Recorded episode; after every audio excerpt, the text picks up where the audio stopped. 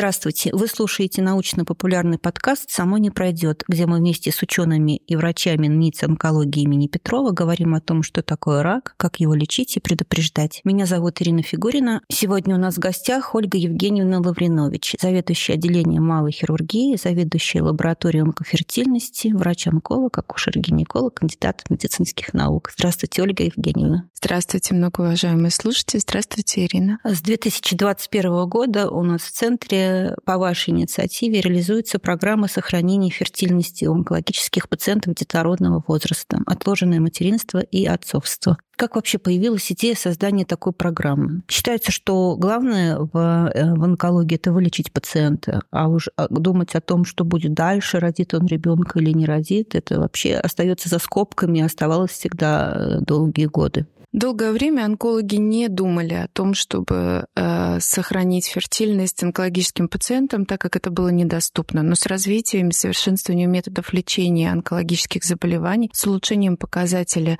выживаемости пациентов, их выздоровления, все чаще стали задумываться онкологи о качестве жизни пациентов. И с развитием вспомогательных репродуктивных технологий, репродуктивная наука не стоит на месте, появились такие технологии, которые могут отсрочить отсрочить деторождение ребенка. То есть можно от отложить рождение ребенка на более благоприятный период. И так как две этих, два этих научных и практических клинических направления успешно развиваются, то а, в настоящее время появились такие технологии, которые могут помочь нашим пациентам задуматься после выздоровления о рождении детей. Мы современное учреждение, которое обладает всеми возможными способами лечения онкологического заболевания. И мы видим, что наши пациенты очень часто выздоравливают, они имеют перспективу жить долго, и мы задумались о том, что нужно обеспечить им и а, счастливую жизнь. Для многих э, молодых пациентов рождение ребенка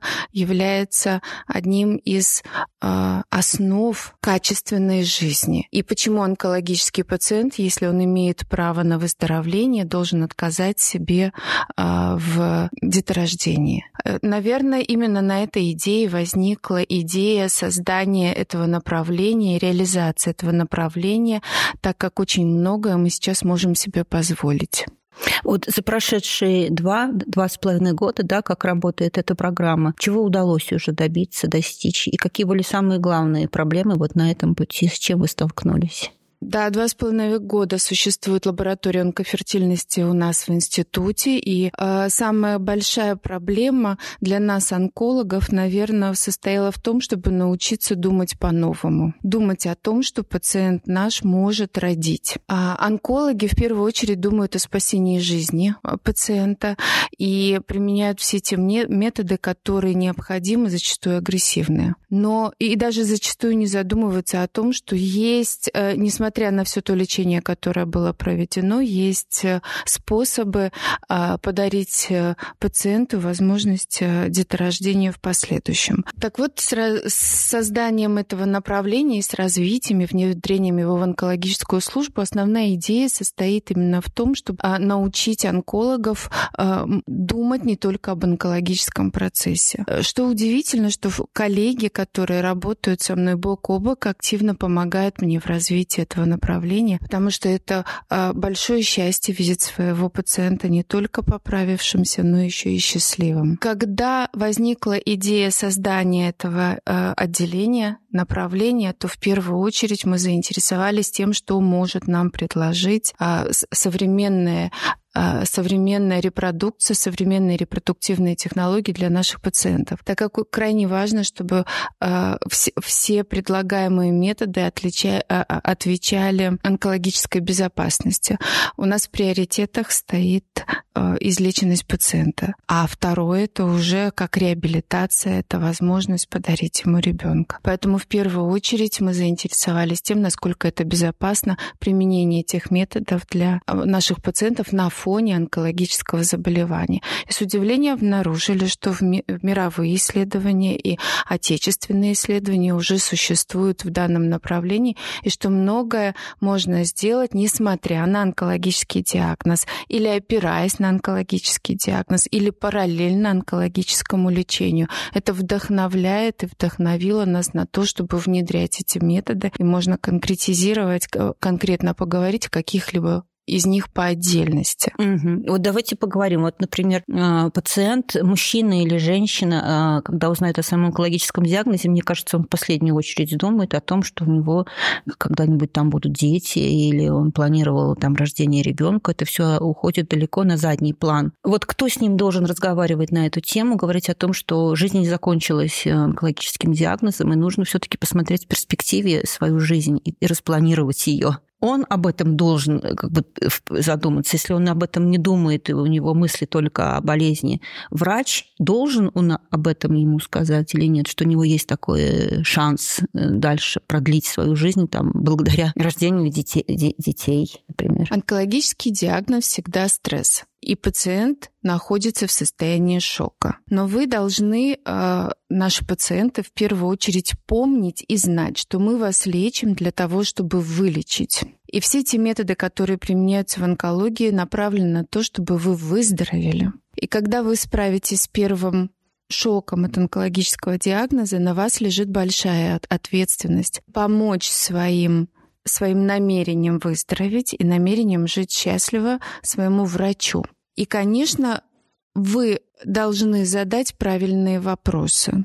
Один из вопросов, который вы должны решить наедине с собой и задать своему лечащему врачу о том, хотели ли бы вы иметь ребенка в будущем. И онколог зачастую не инициирует, первым не начинает разговор о сохранении фертильности. Но если вы спросите, если вы спросите, насколько лечение онкологического заболевания повлияет на способность к деторождению в последующем, то грамотный онколог вам всегда расскажет о том, какие существуют риски, заденет ли онкологическое лечение репродуктивные органы, повлияет ли оно на выработку сперматозоидов или яйцеклеток, клеток. И, конечно, он должен направить вас к специалисту. До настоящего времени, почему мы поменяли концепцию репродуктивной помощи онкологическим пациентам на совершенно новый формат? Раньше мы просто направляли к репродуктологам, когда возникал такой вопрос. И репродуктологи уже самостоятельно пытались или не пытались помочь пациенту. Но, к сожалению, репродуктология и онкология, или, к счастью, это совершенно разные категории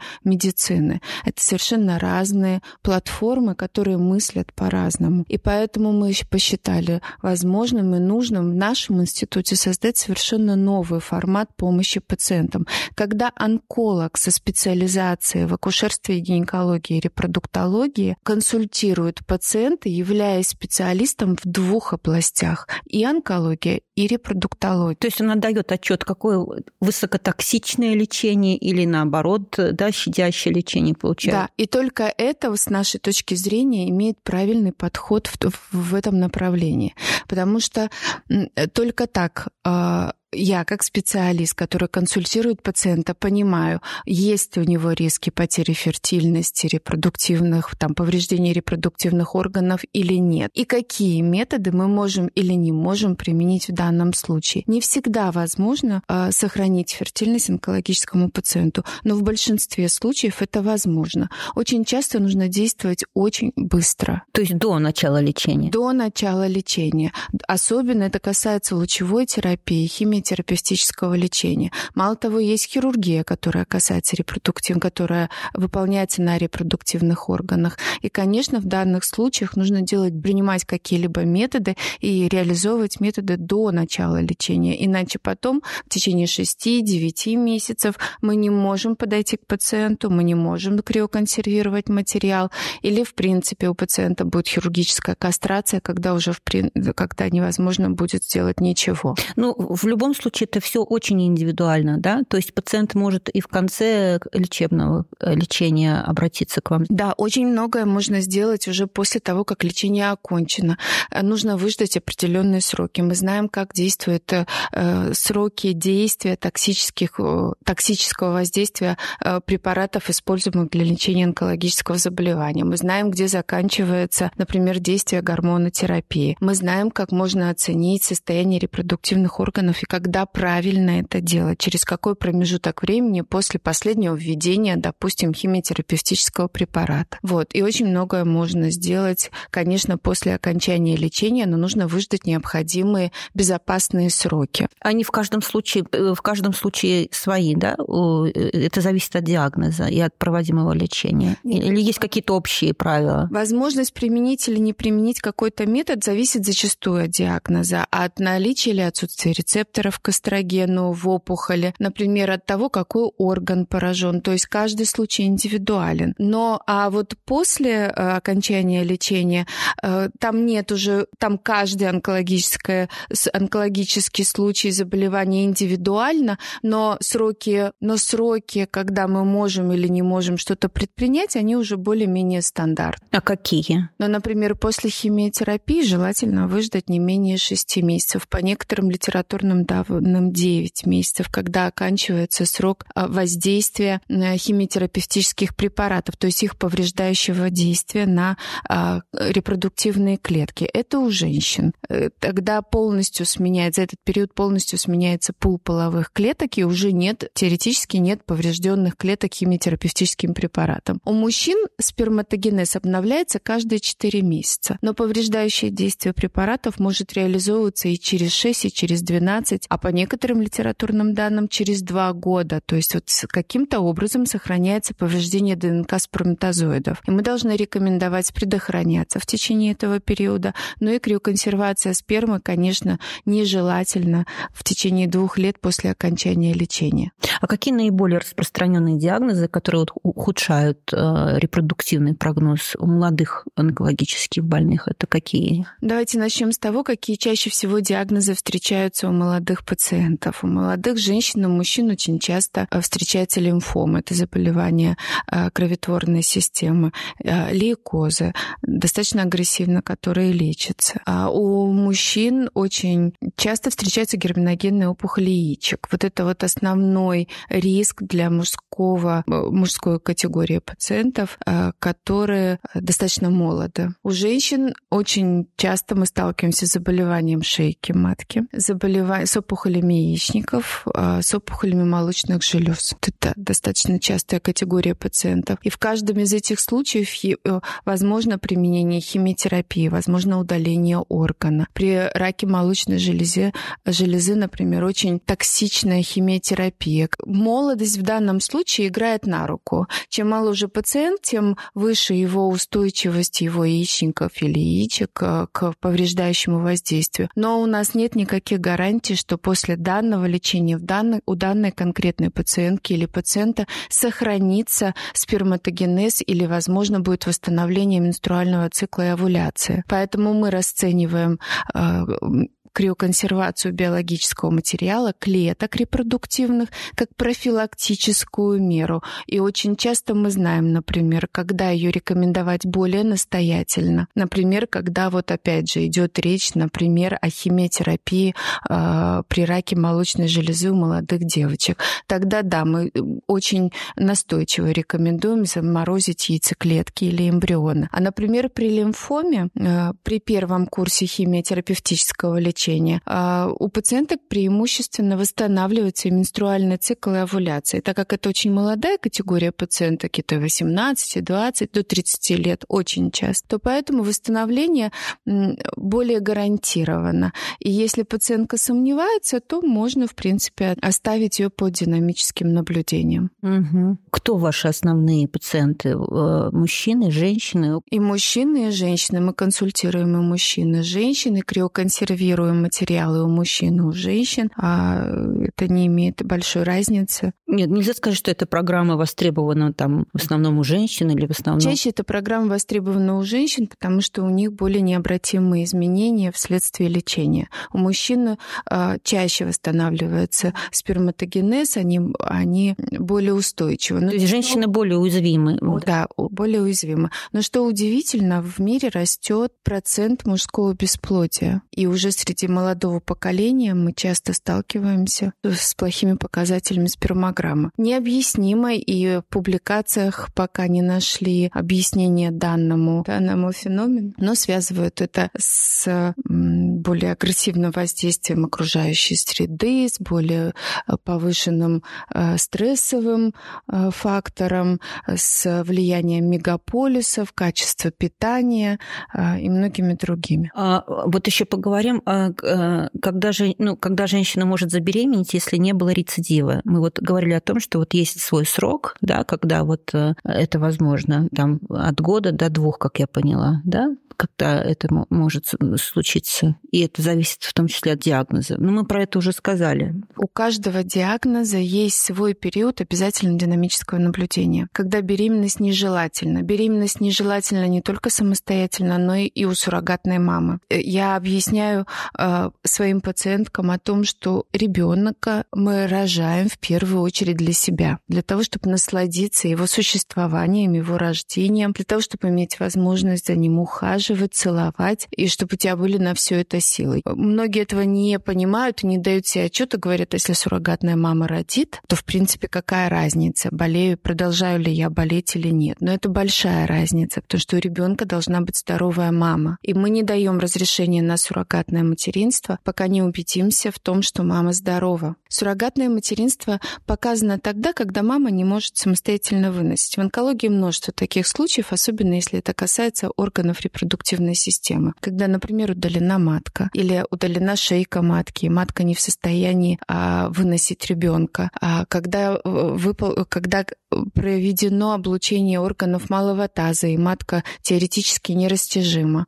То есть, в принципе, можно в некоторых ситуациях и не пытаться беременеть, потому что мы знаем, что свыше определенного количества грей-облучения матка уже нерастяжима, она не сможет э, увеличиться в размерах и выносить плод. И тогда это является прямым показателем, показателем к суррогатному материнству. Но у, каждой, а, у каждого заболевания есть свой обязательный период динамического наблюдения или период максимальной частоты рецидивов. Мы, онкологи, примерно сможем, можем прогнозировать в некоторых ситуациях, когда а, у пациента может или, или не может случиться рецидив. Так вот, этот выдержка или как подождать этот период пациенту обязательно нужно для того, чтобы убедиться, что да, Э, заболевание вылечено, что можно приступать к материнству, и у вас будет и силы, и возможности на то, чтобы ухаживать за ребенком. Потрясающе, конечно. А как это выглядит технически? То есть у пациента берут материал да, и помещают его куда? Давайте я вам расскажу, как это вообще должно быть, э, выглядеть от начала до конца. От начала у вас установлен, например, э, это я обращаюсь к пациенту, установлен онкологический диагноз. И первое, что нужно понять, а, это со своим лечащим врачом а, определиться, а, как вас будут лечить. От метода лечения мы можем, э, от метода лечения зависит, будет повреждающее воздействие на яйцеклетки и а, сперматозоиды или не будет, и на репродуктивные органы. В зависимости от этого мы будем планировать или не будем планировать, а просто будем наблюдать за состоянием репродуктивной системы. То есть на этапе установки диагноза и уже определения, примерного определения плана лечения нужно проконсультироваться со специалистом, который вам вам а, рекомендует или не рекомендует какой-либо метод. Либо распишет, как, в каком диапазоне нужно наблюдаться. Если все-таки предстоит повреждающее воздействие, например, химиотерапевтическое лечение, возьмем самое распространенное заболевание, рак молочной железы, и вот предстоит химиотерапия. Мы заранее знаем, что там используют препараты, которые повреждают яичники и очень часто приводят к бесплодию. Даже если менструальный цикл потом восстановится, то это не факт, что у вас получится а, забеременеть, собственно, собственной яйцеклеткой. И, конечно, в данном случае мы рекомендуем провести, например, стимуляцию овуляции для того, чтобы э, заморозить быть яйцеклетки или эмбрионы, если у вас надежный половой партнер. На это нужно где-нибудь 10, 12, 14 дней. Можно начать с любого дня. И буквально на следующий день, то есть мы проводим стимуляцию овуляции, мы вводим гормональные препараты, потом проходит пункция а, яичников, фолликулов, и после этого криоконсервируются, например, яйцеклетки. Яйцеклетки замораживаются в жидком азоте, хранятся в криобанке. Храниться они могут сколь угодно долго. Это может быть и год, и два, и двадцать лет. В настоящее время есть данные о рождении детей после 20 лет хранения сперматозоидов, и ребенок родился нормально. И в репродуктивной медицине это нормально. Это уже обыденное дело хранения своих половых клеток или эмбрионов. Очень часто мне задается вопрос эмбриона эмбрион, это же целый ребенок. Нет, эмбрион это скопление клеток, это пять дней развития плодотворенной яйцеклетки. И это не выглядит еще как ребенок. Там нет сформированных ручек и ножек, но это уже красивая такая структура клеток, которая является уже эмбрионом. Это пять дней от роду, скажем так. И вот эта вот структура может быть заморожена, мы называем это эмбрионом, и положена в криобанк. Она хранится в определенных криопробирках в своем адресе, а, четко разработана разработана система хранения, и тогда, когда вы поправитесь, размораживаются эти клетки. Если это эмбрион, то можно сразу говорить об оплодотворении, о переносе эмбриона в полость мам, матки, а, либо если это яйцеклетка, то спустя время, когда вы выздоровите и определитесь, например, у вас не было полового партнера, то вы определитесь с душевной привязанностью, найдете свою, свою мечту в мужском обличии, и его спермой может быть оплодотворена эта клетка, получен, получен эмбрион, и эмбрион уже перенесен в полость матки. Все эти этапы должны быть одобрены онкологом. Первый этап, что да, а, первое это выработать тактики, лечи, тактики лечения. Когда пациенты попадают ко мне, я как онколог могу а, одобрить или не одобрить применение какого-то метода репродуктивных технологий. А потом, когда вы динамически наблюдаетесь, спустя какое-то время онколог, ваш лечащий онколог должен вам разрешить эту беременность и сказать, что да, время уже пришло, и вы здоровы условно. А, и очень часто это решается индивидуально. Пациент может попросить, если ему не показана эта процедура, попросить ее сделать на всякий случай? Может. Может, это, это профилактическая мера, и, конечно, да. И э, очень важно, чтобы пациенты отдавали себе отчет в собственном возрасте. А как это юридически вот регулируется, весь этот механизм? Например, если пациент э, умирает вследствие онкологического диагноза, что дальше будет с этим э, яйцеклетками и там, э, материалом, например, если у мужчин? Могут они распорядиться родственники или это абсолютно невозможно? В России нет права наследования биологического материала. То есть этот материал принадлежит только пациенту, и родственники не могут распорядиться им. Забрать и оплодотворить и выносить э, в другом теле или самостоятельно родственники не могут. У нас нет постмортального наследования. Но пока пациент жив, он может распоряжаться своим материалом. Еще следует отметить, что на эмбрион имеют право и мужчина, и женщина. Если когда-либо, это касается чаще женщин, если когда-либо вы расстанетесь, и мужчина, например, запретит использование этого эмбриона, то женщина самостоятельно не сможет этим воспользоваться. Поэтому, когда у нас много материала, много клеток, то мы рекомендуем морозить и эмбрионы, и яйцеклетки. Вот про криобанк. Э, э, это сейчас новая для нас э, тема, да, для нашего НИЦ. О чем вообще идет речь? Что такое криобанк? Мы долго готовились, долго, более года, и в 2023 году, летом, мы открыли свой криобанк. Работая с онкологическими пациентами, понятно, что когда он сталкивается со своим диагнозом, он не хотел бы, чтобы, чтобы что-то было бесконтрольно онкологу. Работая с онкологическими пациентами, мы понимаем, что когда он сталкивается со своим диагнозом, он бы хотел, чтобы все мероприятия проводились под контролем лечащего онколога. И а, пациенты крайне заинтересованы в том, чтобы их материал хранился в онкологическом учреждении. Видимо, это психологический фактор, и мы часто сталкивались с тем, что направляя пациентов на криоконсервацию спермы, мы спрашивали, э, нас спрашивали, почему не у вас. именно поэтому мы организовали банк биологического материала для онкологических пациентов. В настоящее время у нас можно заморозить сперму перед началом. Это, а, э, это помогает еще и быстро реализовывать. То есть пациенту не надо никуда ехать. У нас очень много иногородних пациентов. И он, оказываясь у нас, в принципе, в сегодня, завтра, э, в день перед госпитализацией может ждать э, сперму, и мы ее законсервируем, и будем хранить столько, сколько нужно. Мало того, пациенты наблюдаются у онколога, онколога и получить на использование своего биологического материала легче э, в самом онкологическом учреждении. Кроме того, мы криоконсервируем ткани яичников. Это актуально для молодых женщин э, или девочек, э, которые, у которых еще хорошие показатели яичников, и, в принципе, криоконсервируя ткани яичников, это кора яичников, проще сказать, а в ней хранится весь запас незрелых фолликулов, я пытаюсь говорить понятно, незрелых фолликулов, которые постепенно расходуются в течение жизни. Да, можно заморозить, это называется пул фолликулов,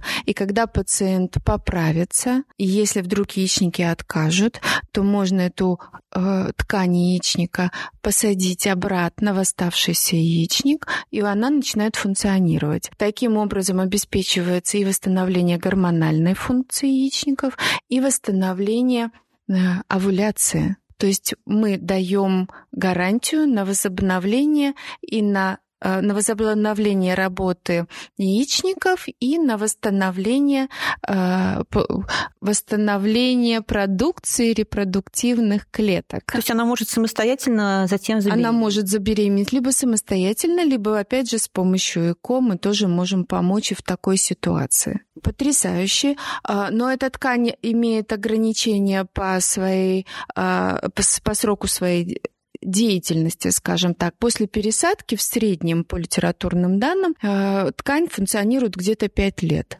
Но можно пересаживать и повторно. Другое дело, что это инвазивное. Это, это лапароскопически пересаживается в, в оставшийся яичник кусочек ткани, но э, это одна из самых простейших лапароскопических операций, а, особенно для онкологии, это достаточно легко выполнимо. Это было новое, но несколько лет назад а, данный метод не, перестал быть экспериментальным. Уже есть множество детей, свыше 200 детей рождено в мире а, таким способом, и это уже рекомендовано для пациенток, для детей, для пациенток препубертатного возраста, когда еще не наступило половое созревание. Мы сейчас запускаем программу и пытаемся а, начать ее реализа- реализацию для детей, онкологических пациентов. И а, для молод... со всех молод... совсем молодым пациенткам это тоже может быть рекомендовано где-нибудь до 30 лет, которые, например, опасаются э, стимуляции или у нас нет времени на стимуляцию, овуляции. Такие тоже бывают ситуации. Или которые, в принципе, отдали дали предпочтение этому методу. Ольга Евгеньевна, а вот давайте про детей расскажите, пожалуйста, потому что э, дети, как никто же, они получают очень токсичное лечение э, и что в дальнейшем, каким образом можно планировать их жизнь а, в роли мамы или папы? Для детей мы, мы запускаем отдельную программу, которая заключается в том, что девочкам, которые еще не вошли в период полового созревания, которым невозможно взять яйцеклетки, можно заморозить ткани яичника, о чем я говорила. И это является одним из, одним из самых рекомендуемых методов сохранения фертильности для девочек, которые не вступили в период полового созревания. И сохранение фертильности, мужской фертильности, с одной стороны, это очень простой вопрос, когда можно рекомендовать а, криоконсервацию спермы, и в каждом эякуляте, то есть в каждой порции спермы находится достаточно большое количество сперматозоидов, которое хватит на долгие годы оплодотворения, допустим. Да? И второе, это вторая сторона вопросов, когда все очень сложно. Мужчины, с одной стороны, просты, с другой стороны, иногда сложнее, чем э, женщины, потому что совершенно еще не решен вопрос, и в мире не решен окончательно вопрос сохранения фертильности мальчиков, которые не вступили в период полового созревания. Дело в том, что еще нет методов а, выделения или возможности а, созревания а, сперматозоида в искусственных условиях. Но одним из рекомендуемых методов, и который уже широко рекомендуется к применению, еще не имеет практической реализации, но идут э, значимые научные работы по апробации этого метода, когда э, для мальчиков, которые не вступили в период полового созревания. Дело в том, что рекомендуется забор ткани яичек, которые содержат сперматогониальные клетки. Это стволовые клетки, которые обеспечивают продукцию сперматозоидов, когда э, мальчик созревает и вступает в период полового созревания. Так вот, криоконсервация сперматогониальных клеток рекомендуется американскими и европейскими сообществами для пациентов, для онкологических пациентов, э, мальчиков, которые еще не способны к продукции сперматозоидов самостоятельно. Могут быть совсем маленькие дети. Суть метода заключается в заборе, э, это, конечно, хирургический забор, э, но это амбулаторная операция, когда часть ткани яичника забирается и морозится в определенных условиях и хранится, пока ребенок не выздоровеет, пока он не, не вступит в период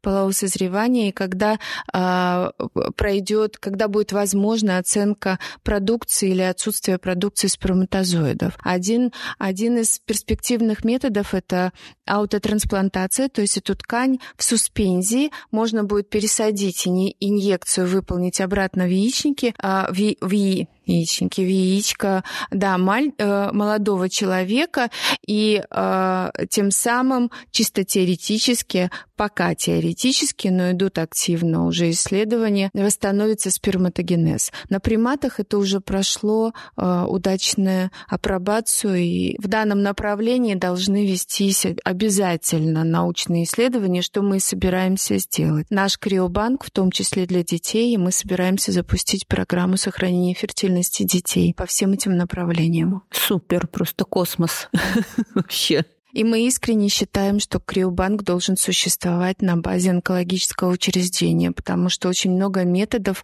можно быстро реализовать, только находясь внутри а, лечебного процесса.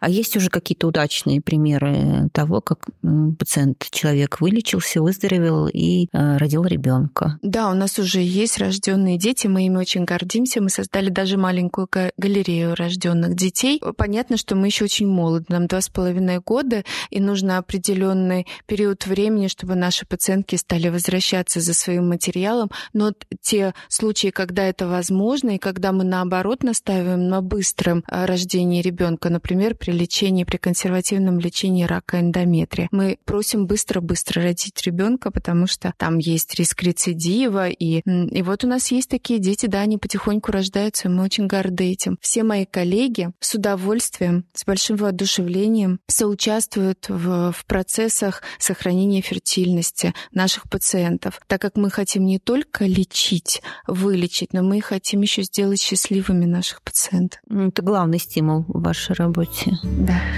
Спасибо, Ольга Евгеньевна. Спасибо за разговор. Всего доброго.